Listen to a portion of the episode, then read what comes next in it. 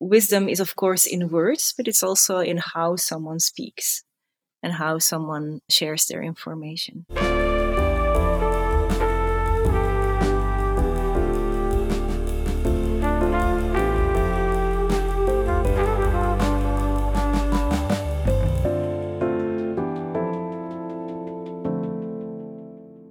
Hello, and welcome again to uh, this season of podcasts from Talking Leaders Why Podcasting is Perfect for Leaders. And I'm very, very pleased to welcome to the podcast today Katharina Smets, or should I say Dr. Katharina Smets.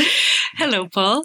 Newly qualified. Hello, Katharina. I looked you up. I, w- I was looking at ways to describe you, and I came across something which I think is a website of the Royal Academy of Fine Arts in Antwerp. Right uh, which describes you there as a sound artist and doctoral researcher, which you are. You model documentary material into audio stories, both for live performances and for podcasts.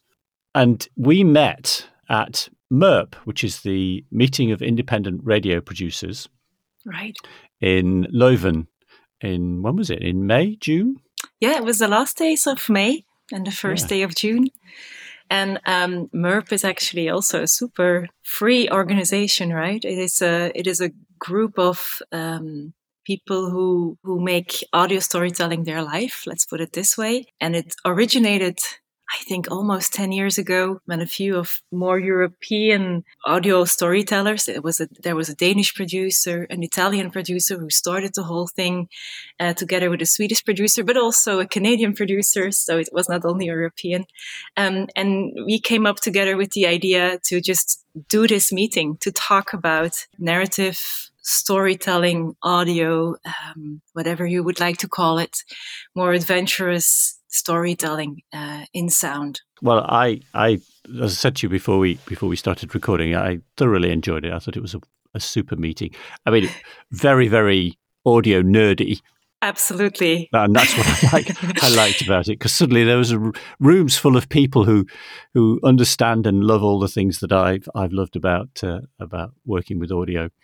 Um, and uh, right. uh, that, that, that's not that common. It was great. I, gave that brief description there, Katharina. I mean, uh, maybe you could just expand on that a bit. Just give us a sort of potted history of you, because you started out actually in radio journalism, didn't you? So right, yes. I um, so my actually my very first steps in radio were at a free radio in Leuven um, when I was a student, and I actually started making um, reportage, uh, like more like arts uh, on arts news, let's say. And then I I was able to do an internship at the Flemish broadcaster, like a Vlaams radio and televisie. It's a VRT. And um, so I worked for actually the classical radio, a little bit. It's I think it's quite comparable to Radio Four to, to, to the BBC component. It was not like strictly journalistic in the sense that it was on politics, but it was on arts. So I was an arts reporter on literature, fine arts, theater, sometimes a little bit more engaged, socially engaged arts. So that was, let's say, that's what I did for almost five years. I also read the news for a short time in my career when I was 24. So that is where I started. And then I actually started working more for the Dutch radio. So I started working more across the border in Amsterdam for the VPRO, which is a part of the Dutch broadcast, where I did more or less the same thing, but a little bit more elaborately. So I started making longer pieces on art, so interviewing artists in, in Dutch and in English. That's what I did. And then I started making actually more documentaries because that's where my heart actually lies is in this documentary form, be it in just sound or on stage. So I make documentary theater. It maybe it sounds a little bit complex, but actually it is very much about history together with a video artist and a musician. We dive into um, a, yeah, we, we did several uh, performances now. One actually on the complicated Second World War Polish history. Um, because you're you're half Polish, right? You? Yes. So uh, since a year or something. I have a Polish passport as well. And so, and our on our latest performance was on Belgian migration to the United States. So it was you have these little pockets of of communities in Detroit right? And one of them is a Belgian community. And we actually dove into that. And it's, of course, a little bit of pars pro toto. It's a little bit about migration in the States um, by example of this weird little community of Belgians who were super nostalgic about Belgium. So we saw Belgium, Belgium from the 50s actually in Detroit, which was really weird, but also endearing. So, so that's what I do. And because uh, actually, we, we, we, maybe touch on this again because right. that that that whole event, that whole that whole part of your your work. Uh, it features very much in what you ended up uh, studying as part of your doctoral thesis, didn't it? I mean, there's there's an opening piece to to the to the book that you produce as part of your your thesis uh, between me and you, where you I think you start off with an episode, a rather weird encounter right. you had with. Uh, there was actually a series, so that's a part. Well, the the scene I'm describing there is a part of a series I made for the Dutch radio. So that's in the in the time when I started uh, making uh, more documentary like pieces for the VPRO, for the Dutch radio. And it's also where um, I think it was the second time I ended up in Detroit. And I made a series on, let's say, to put it bluntly, I made a series on why do people make art if the city is bankrupt and actually so there was just the same year um, the city was declared bankrupt and there were some rumors that the DIA so the, the city museum would have to sell art to pay for pensions and then I actually my main question was like, why do people still like bother making art, or like why is it important to to have a museum in the city if you actually have to pay people's pensions, like old city workers. So, and that's and that's actually that was my starting point. I was just talking to people, and they, there weren't like established artists. Um, I was really looking for people who make things at home or write things out of a certain need, um, and that is how I ended up um, with Writer. Which is what he calls himself. Yes, he was a writer called Writer. And he actually asked me, because I asked him at a certain point, is that your real name? And then he said, like, is Katharina your real name? And I was like, yeah, well, good question, actually. What is my real occupation? What is it? I really also really appreciated the fact that he, his whole identity was writer. And I'm also sometimes, and it's a good question, like, is my identity maybe also documentary maker? Anyway, but now I'm diverging from from maybe the scene that you're asking me about in the beginning of of my PhD thesis, which is more of an essay. So I, I did a PhD in the arts, and I had a lot of freedom to decide on the form in which I wanted to present my PhD, and I decided to write this book. Well, let's focus on that because actually, yeah. there's I can't remember where I found it now, but I will I will dig it out and I will put a link in the notes. There's actually a piece, about half an hour piece of you talking about uh, between me and you, isn't there, yeah. online? Yes. Which I, I, I, very much enjoyed listening to uh, recently, and that gives the the story a bit. And I think is it that one that has some of the audio of your interview with writer? Absolutely. Yes. Yeah. Which so. I, I, let's not talk about it now. Let's let people can go away and listen. It's I, I, the nervousness that you clearly were feeling comes through very strongly, and and one if you when you work out why and understand what was going on, you can understand it. The bit with the with the gun was just I don't know how you how it's you a did good it. Cliffhanger. It's a good cliffhanger, Paul. But maybe what is interesting to talk about in this, and maybe it's something um, that might be interesting for the listeners too is what I'm looking for is, let's say, something happening now on tape or something developing in the moment on that you're recording it. Yeah. And, um, and it can also be, of, of course, I make a little bit more of like scenes, but scenes is just, you know, something recorded in in a certain place right in a in a person's home or you know when you're on a walk or when you're like living something or maybe in a hospital or whatever. That could be a scene where you also describe the place you where, where you are. But of course, it can also happen in a conversation, right? Where you try to have a real a real conversation. Of course, that sounds maybe a little bit overused or something this term, but what I mean by that is that there is just something genuine happening in the moment, and I think a listener picks up on that. Let's let me just let me just frame that for everybody then, because uh, we, we we are at risk of being a bit nerdy and assuming too much. Uh, for, for, for the listeners, so I think I think one of the, th- the main things uh, that I wanted to get out of our conversation today is I mean one of the things I really really enjoyed about reading uh, between me and you because you you publish your thesis in this book form. You set out, if I'm paraphrasing this properly, to try and understand how to begin with how what you do as an interviewer, how that affects the final piece. And you wrestle in the first part of your essay with should you be there? You know, should should you actually be part of the the whole piece? And then you come to realize that well, even if you don't hear your voice, you're still very much part of the piece, and so therefore it's a false idea to think that you could ever create anything that, that wouldn't have you in there. So therefore, maybe you should go the other way and, and actually actively participate, seek to be part of it, accept that you're going to be, it's going to be a, at least a bit about you. And, and then, so you then go down this whole route of exploring how the interactions between you and the interviewer and the audience all contributes to the overall uh, phenomenon that you you create, if that's that's the right word. I think, yeah, wonderfully uh, summarized. Thank you for oh, that. yes. Yeah, yeah, good. I'm glad to remember that.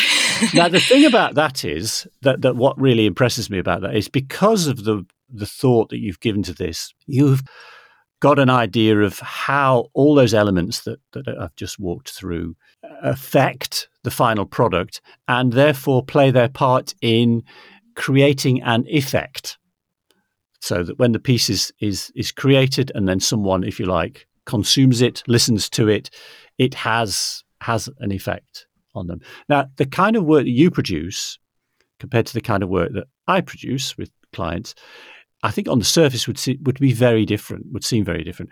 I mean, in, in email exchanges, you know, I think we acknowledge that the processes that I have to follow, I do follow, are maybe could be described as being formulaic. They're certainly very strategically focused, as we would say in business circles.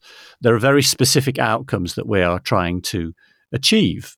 And so uh, it, it's it's it's sort of very structured in that way. And I think you know some people would think that it's it's actually very very stage managed and planned but and it's done like that because we have a very clear idea of the effect that we want to achieve. You know i start off conversations with clients by saying how do you want people to think feel and act differently when they've heard what you've got to say? And i've sort of summarized it really recently when i was i was thinking that you know what is what is audio podcasting in a leadership sense particularly good at and and what does it deliver? And uh, there are sort of three areas that that I think it works well in.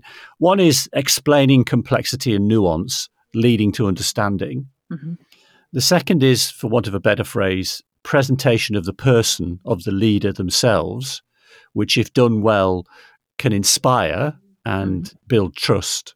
And then the third area, which is somewhat it's slightly different to the sort of leader communication stuff is something that I've I've in recent years started to call wisdom capture. Actually, what, what I'm talking about is wisdom sharing, and this is where you're trying to capture um, wisdom, the benefits of experience, and it's that kind of understanding that's that is quite nuanced. It's know-how, it's nous, it's all these words which you're trying to share, and what you're trying to trigger there is growth.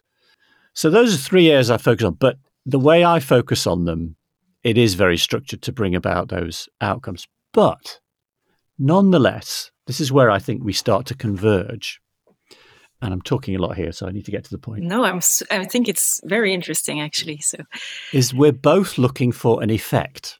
We're trying to create an effect. Now, my approach is very targeted because of the outcomes that, you know. The, I get engaged by people because that's what they want. You know, it, it's uh, it's funny. I used to I, I've been calling podcasting, audio podcasting, a leadership communication tool, and it suddenly struck me the other day. I should take out the word communication.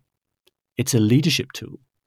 I mean, communication is is part of the skill set of being a leader, but it's it's not just a communication tool. It's a leadership tool. So it's very very precise in that way. But and this is this is part of my campaign to try and persuade more leaders to think about using pure audio I think a leader that understands how they can use audio to be a more effective leader, they're going to find that exciting. And in particular, there, there are two aspects of, of uh, audio podcasting that get recommended, which I, I there, there are a whole range of different things, but I think they fall into two groups. The first I would classify as being the practicalities. Uh, because it's accessible, it's flexible, you get great engagement metrics. You can measure how many people download. It's cost effective, certainly compared to things like video. You have global reach, you know, it's long lasting content, all those kind of things. They're all great. And in this season, people have already talked about those uh, quite a lot, which is good. But actually, the bit that I find even more exciting and which I couldn't, I'm, I'm, I'm struggling to get across to leaders is the impact that it can have. And that's things like creating a personal connection, being able to be a thought leader, if you like, about engagement of groups, about storytelling. And so, to come back to my point, what I'm really keen to hear and to talk about more with you is is this effect thing why is it a good thing? How and, and what are the kind of things that, that, that one can do to to really exploit this this phenomenon? I think a, a good audio podcast from a leader will change somebody, and I'm I'm imagining that that's an, an outcome that you would also seek for your work. Is that by once someone's engaged with your work, they are even in a small way somewhat changed. That's the goal. That's the that's the not so secret goal let's say. I really liked yeah your your uh, three points or your three your three ways of of getting into this effect. And i think actually you used the word um, the stage set let's say. And I, th- I i think quite literally in the arts we can sometimes pretend that we don't we don't seek a certain effect but of course we do. And we have all these kind of tactics to reach this certain effect. And for example using your personality in this more uh, storytelling podcasts is a major tool. And i think that is something i have been circling around in my phd because you are trying to do this in the the, the most ethical and artistic way possible so that you don't just use the other and yourself for a certain effect, but be honest about the effect you're looking for. And also don't be afraid to show yourself, even though if it's like a storytelling tool. For, for example, I'm talking about the fragile eye. And it's also a paper that I wrote and, and, and rewrote for this, uh, for this book. And it's actually a moment a few years ago where I realized, okay, but my uncertainty and my doubts with a certain encounter are also part of this story. And uh, you mean so you as an interviewer, right? The, the, how how you reacted to the interaction that you had with the person or people that you were interviewing? Yeah, yes, and and I can on, only speak, of course, from a reporter's standpoint, but that was something I was not learned to deal with. I was learned to be certain of myself, present myself uh, for the broadcast in a composed way, speak properly, be polite, and of course you have to be all those things. Like this, this showing of doubt and going through, let's say, some a form of personal growth. And I'm not saying it's an upwards growth, but just going through this certain process is also part of the story. And there is an element of wisdom that I have at the end of the story. And I'm not saying that uh, every story I make has a closed moral or like a very closed ending, but I, I think an essential part of my work is this search, this personal connection that you speak of, looking for the impact that you can make. I think this is also very important. I think that, that you shouldn't shy away from this maybe personal struggle that you might have in the process of, of doing something or researching something or, or discovering something. You shouldn't shy away from it because why? What, what, what is it that you get from a personal connection with your listener?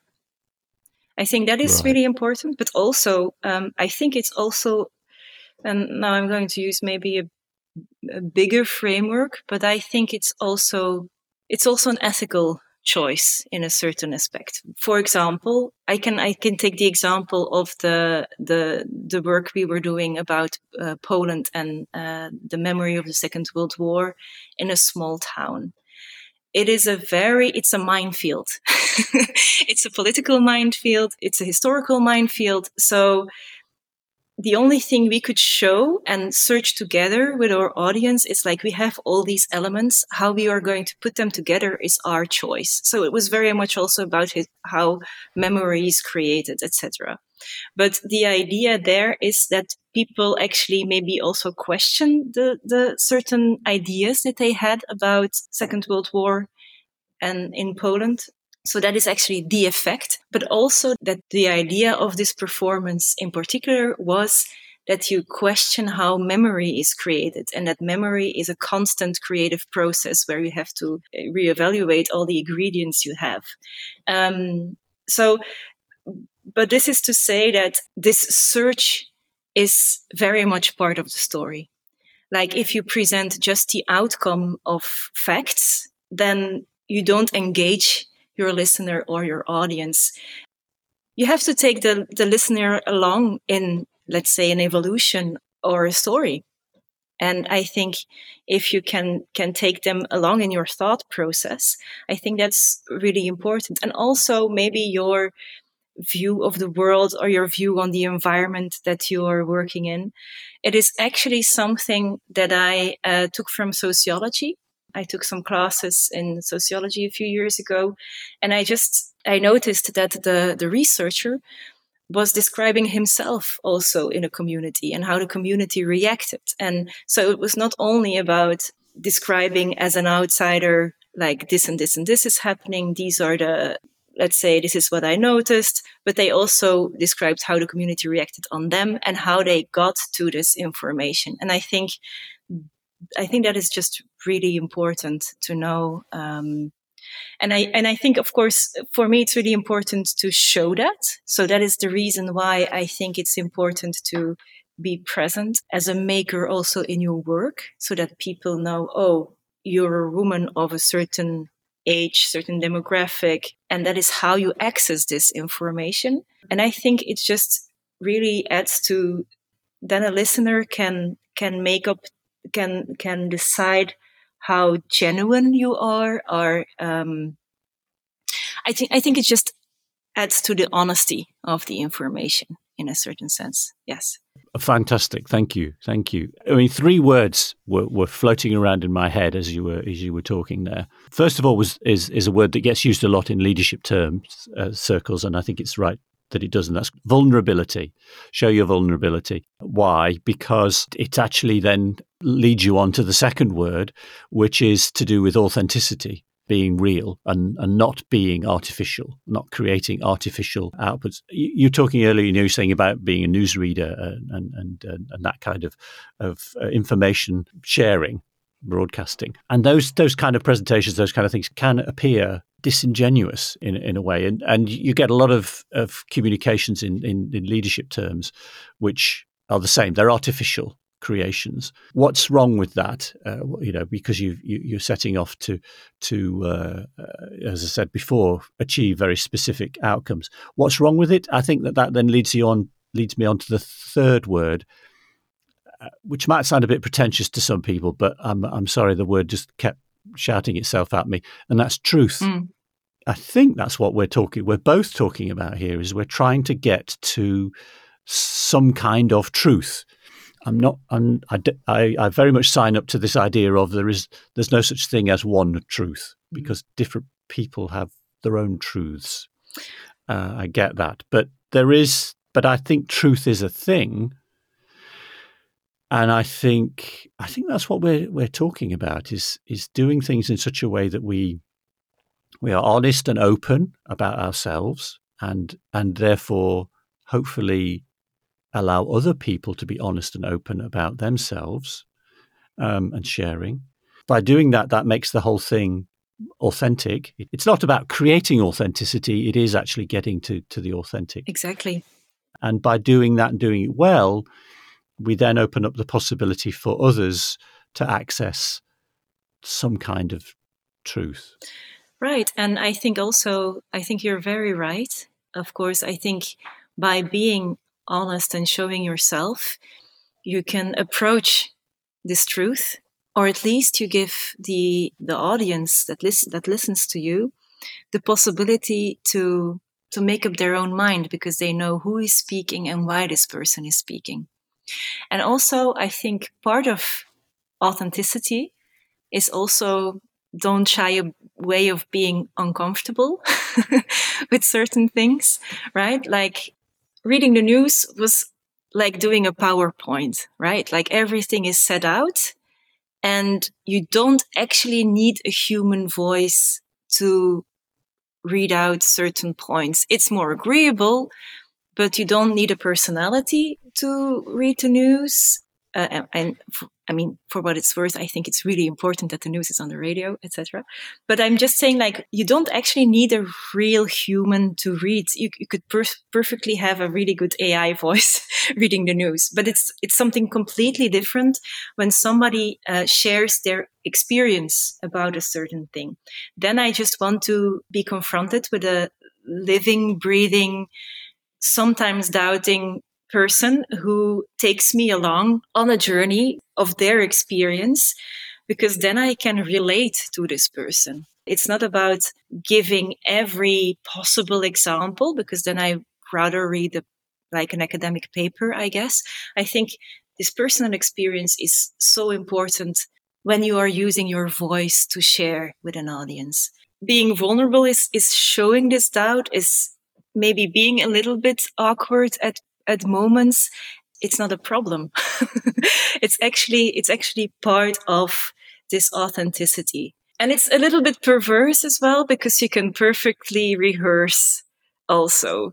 If you do this for years it can become a little bit where you think like oh and now i have to turn on the doubt a little bit. And so you can train it a little bit and then if of course the authenticity becomes a little bit perverse as well. But um, I'm just saying that you can also train yourself in being in the moment and trying to react in the moment on information that is coming to you, or maybe a difficult question, or maybe a, a difficult memory, or something you you are struggling with part of or a part of information. You can struggle with that together with your audience, and maybe that is that is maybe something that I needed to learn, yeah, that I actually really wanted to learn as well is how can this this fragility be part of my story as well? Because I think it really adds to authenticity. Because the thing is, when we when we do these things, when you know, when I interview leaders for for, for podcasts, or or when you you create documentary works, uh, I mean, it's it, it is an artificial thing, and, there is an element of performance. I mean, we we we behave, we talk, we interact in ways that we wouldn't uh, do in other situations. Uh, I mean, I work very hard when I'm interviewing people to to get them to forget about the microphone. It's one of the things that I, I think is great about audio as opposed to video. Video, for example, I think it's easier to to forget about the presence of the microphone than it is a camera for most people. And I do try and get people to relax to the point where they are speaking to me uh, as they would have been speaking to me before I switched the microphone on, or if we were just meeting and having a, a coffee or something like that. And yet, I'm fooling myself if I ever, if I feel I ever do fully achieve that, um, because there is there is a certain degree of artificiality and performance about it.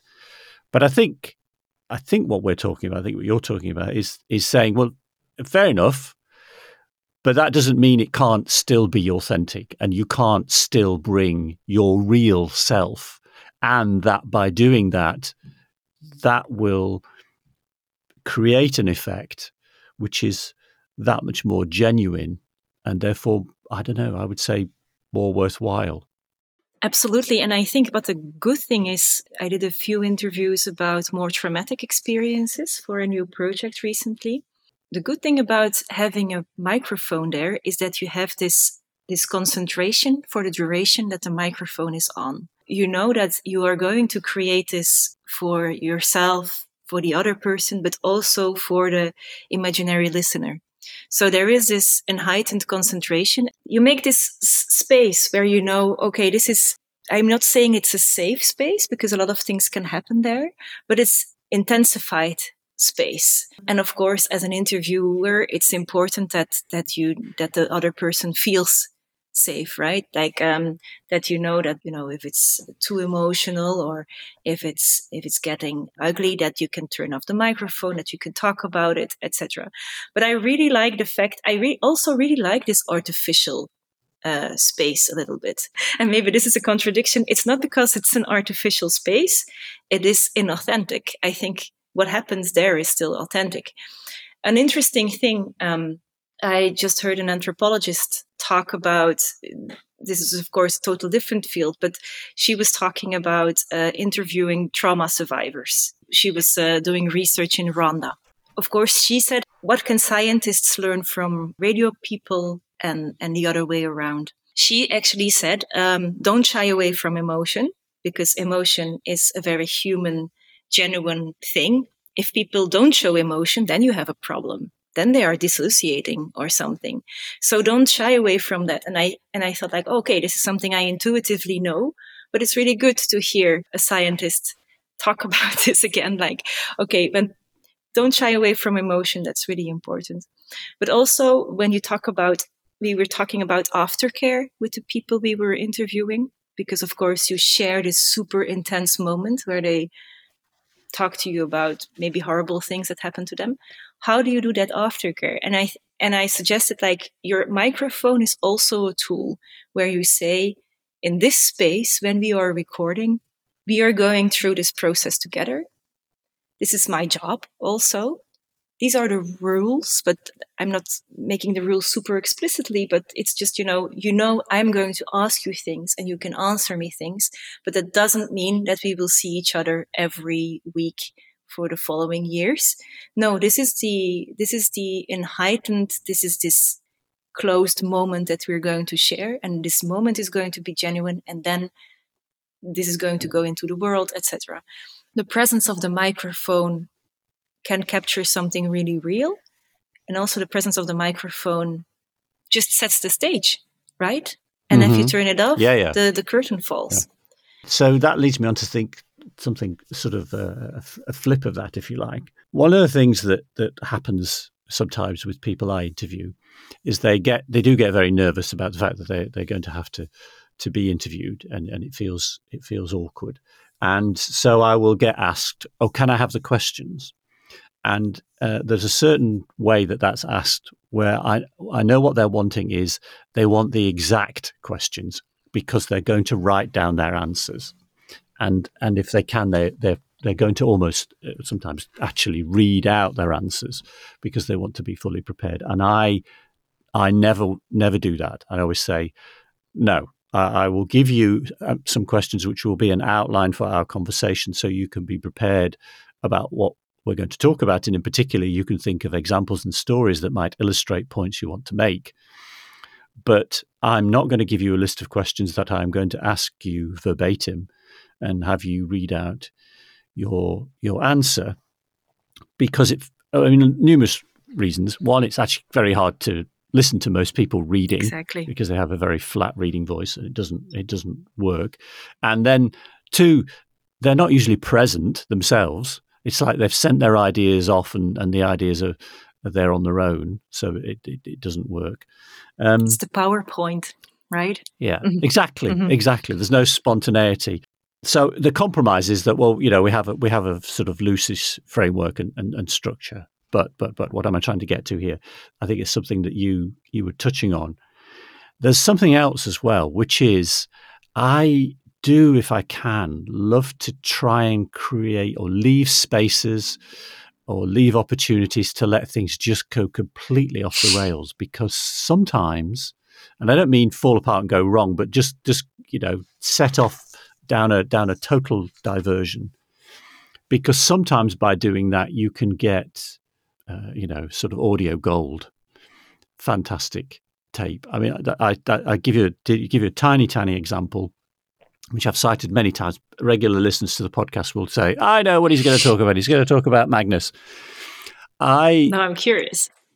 I was once interviewing somebody for a series about how you deal with it was for a pharmaceutical company and it was dealing with regulatory authorities and you know you go down to the regulatory authorities and these meetings can be they're, they're, they're very important because they're all about assessing a drug's effectiveness its efficacy safety it's about whether or not the drug gets approved and i'd never asked this question before but just off, I don't know why. I just said to, said to this guy, I was getting on very well with him, and I said, uh, "Anything ever go really wrong?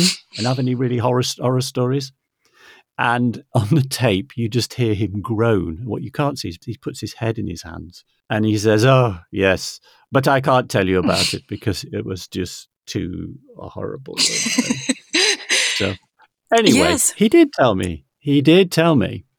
And what it was about was that he's a lovely, mild mannered guy he ended up in this situation working with he was meeting with the German authorities, and there was this particular guy there, and they got into this argument, and Magnus lost his temper and started to get really angry, and it was very, it was a very salutary lesson for him. Fortunately, they, they rescued it, but it was it, was very important, very useful lesson. But also for me as an audio nerd, an audiophile, it was just tape gold. Mm-hmm because it was it was real. You know, he was back in the room with this guy who clearly had triggered him. Yes. And I hadn't planned that. But it's because Magnus trusted you, right? That he told this story? I think so, yeah. Right? Yeah. If we're talking about tips and tricks, and I don't say this in a in a derogatory way because of course I use methods to get people talking as well and feel at ease and it's just a human thing. I don't think it's evil necessarily. But for example i i really like the fact that you use more like okay we are going to this this will be the boundaries of our conversation.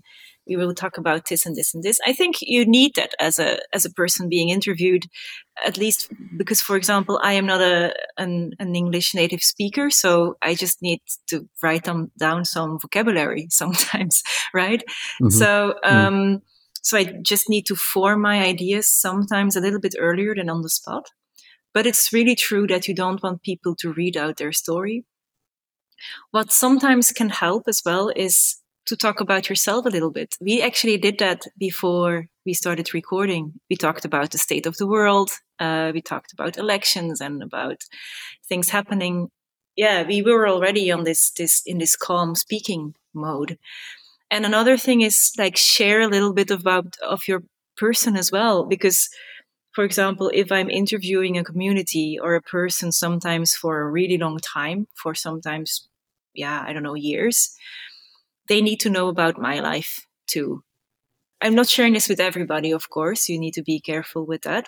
It's an exchange. I cannot expect another person to talk about all their insecurities to me and not and be this massive like untouchable interviewer myself. And i'm not sharing that it should be i'm not saying that it should be like this sharing of of um, i don't know sentimental stories but i think it's just important that the other person knows that there is also an authentic person sitting opposite them. I couldn't agree more catherine. I think you're absolutely right. I think you're talking about genuine human connection rather than emotional extraction. I mean, if you turn up exactly and say, "Okay, here's here's here's a subject. They've got some material that we need. How do we extract it from them in some sort of audio surgical way so that we can then take it off and make use of it?" And that's uh, that, no, I'm certainly not interested in that. And, and, to be honest, I don't think it works. I don't think it works anyway. Absolutely. Like, would you? like, I don't think uh, I'm. For example, if I would ask somebody how did you how did you become a leader of this organization they can give you a perfect uh, curve of every event but maybe you want to hear more about their motivation or maybe the setback that they had and of course this person has to feel safe enough in your hands but also have an idea that they're safe enough with your audience to tell this. Mm. You send me an example of your podcast, and I, I listened, and it relaxed me that I could also, that it was a really nice and genuine conversation. It doesn't always have to be nice. Maybe s- scrap the word nice. It can you you can get you you can have opposite views. You can fight even. Uh, in my PhD, I I use a lot of the ideas of uh, the philosopher Martin Buber, and he talks about encounters. Mm. And he says an encounter doesn't have to be pleasant; it has to be genuine. Mm. And I think that is something also like you don't have to be like smiley and nice all the time if you want a certain certain information from somebody. So you don't have to be the most agreeable person all the time. I mean, you have to be polite, of course, and, and cause no harm. But even in a podcast, you can ask difficult questions. Mm. And like I said, like the uh, anthropologist um, that, that gave the lecture on trauma, emotions are not your enemy. It's the, it's the opposite, like the total absence of emotions. That is your enemy, actually. So, um, yeah, I, I think that, that that that talks talks to the trust thing there. I think uh, certainly if I if I interact with somebody and they, and they, they seem to be um, uh, an, an, emotional desert, um, I'm not. Sh- I think I would struggle to trust that person because I think I don't really know them. Right. And, and certainly, I think you know for leaders thinking about using this kind of thing, I think that's a key point. If um, if you want people to follow you, and, and, and you know really commit to you, give you their trust, uh, they do need to have a reasonable confidence that they know you to a, to a sufficient degree, and the and and I think the, the, certainly the best way to do that, not no not the best way, the, actually probably the only way is to let them see the real you. And it doesn't have to be a perfect person. No, no. Right? It doesn't have to be the newsreader or the PowerPoint. I think that audio is actually also a carrier of emotion. And that is that is something you say, like the the the wisdom, I think wisdom is of course in words, but it's also in how someone speaks yeah. and how someone uh, shares their information. Yep, yep, yep. We could go on for hours, and hopefully we will, but we won't make less, less the, the, audience listen to all of it. I, I, have notes and notes and notes of th- things I took from your book, which I would like to, to go through with you one, at some point, but that's probably for a different time and a different occasion. Or a different podcast. Or a different podcast. Absolutely. or a whole season, if, to be honest. Um, Nerdy notes on radio stories. Absolutely. Right? yeah. But finally, um, which a lot of people have, have, found, most people have found to be the stinker question.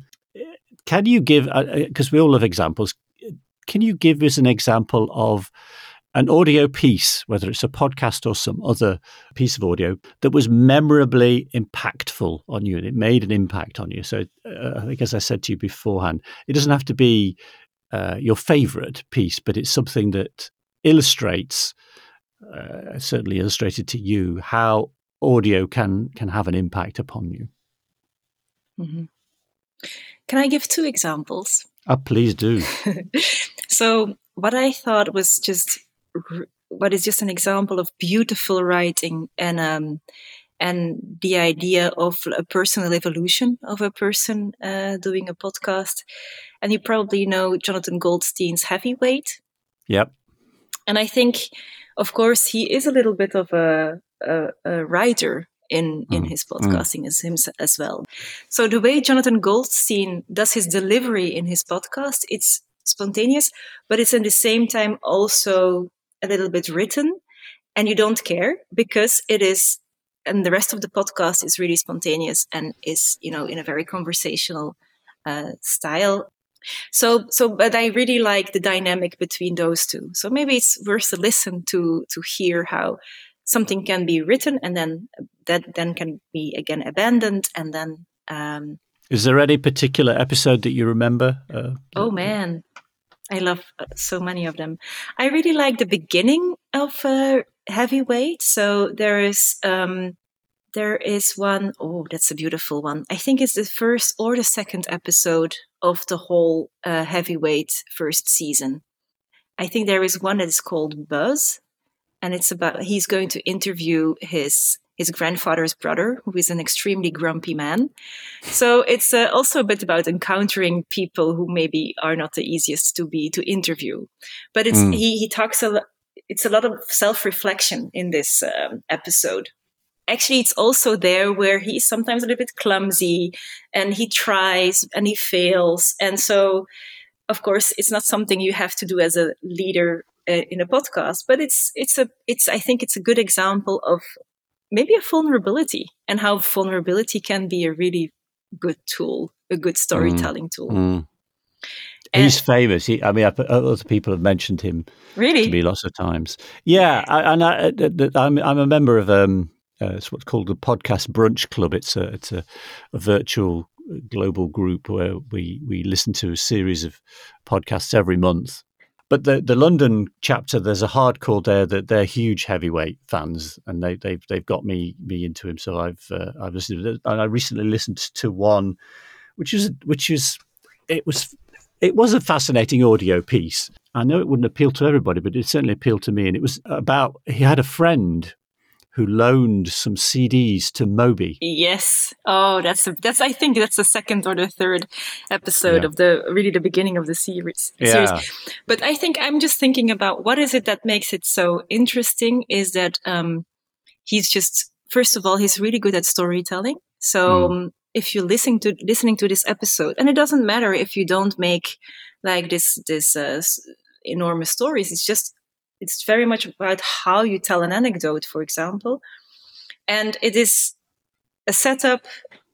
Things are happening, and then in the end, um, there's a summary, and it's not it's not let's say childish in any way or it's it's weird also it is funny um and it's just i don't know really smartly done and it's also a little bit yeah self-deprecating humor i think mm, Al- mm-hmm. although people should be careful with that also but uh, i think he just uh, i don't know he he uses it very well yeah and your second example so my second example would be uh, seeing white by john Biewen it's a podcast made by scene on radio and i think it was made thanks to the Duke University in North Carolina. Mm-hmm. And it is actually it's a it's a journalist on a search and it's a very complicated search. It's actually about the origin of uh, the concept of black and white uh, in America.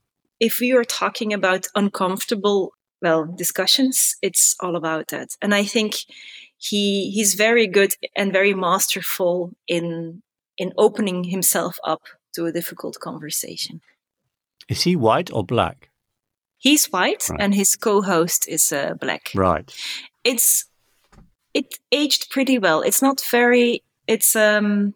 I don't know. I think maybe it's already like six or seven years old. The podcast. Mm-hmm. So of course, a lot of things happened um, mm. since then, and it's it's a very historical uh, podcast. But of course, it is actually it was very much at the beginning of um, of a lot of things that we are a little bit more accustomed with now. Of course, certain things would would be different now. I listened to it with my students last year, and they were like, "Oh, but that," and then but I said like, "Okay, but you really have to listen to how this journalist opens himself up and like sets the scene for maybe a really difficult road yeah, yeah, to yeah, go down yeah. to." Wonderful, brilliant. I, I, don't. That's not what I know. I, I certainly will go and go and uh, and have a listen. I've just opened it up now, and it some fascinating titles there. Yeah. John Biewen is a really good journalist. He made a lot of pieces, and he's really good in this tone of showing himself, and and but in the same time, really sharing information. Super, really good. Okay. So let me say, Dr. Katharina Smets, thank you so much for coming on to Talking Leaders. Thank you, and good luck. Many thanks to Katharina for taking the time to share just some of her insights and expertise on what it takes to create effective audio storytelling and communication. I would also like to say thank you to Katharina for speaking to me in English. One thing that the MERP meeting re emphasised to me is that although podcasting may be dominated by English language shows, there is a huge wealth of wonderful material and fabulous talent out there working in many different languages and cultures.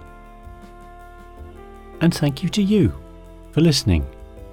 If you've got this far, then I'm guessing that you're either already a fellow audiophile, or if you're new to the idea of using podcasts, hopefully you've begun to develop your understanding of how impactful audio can be and how you can make it work for you.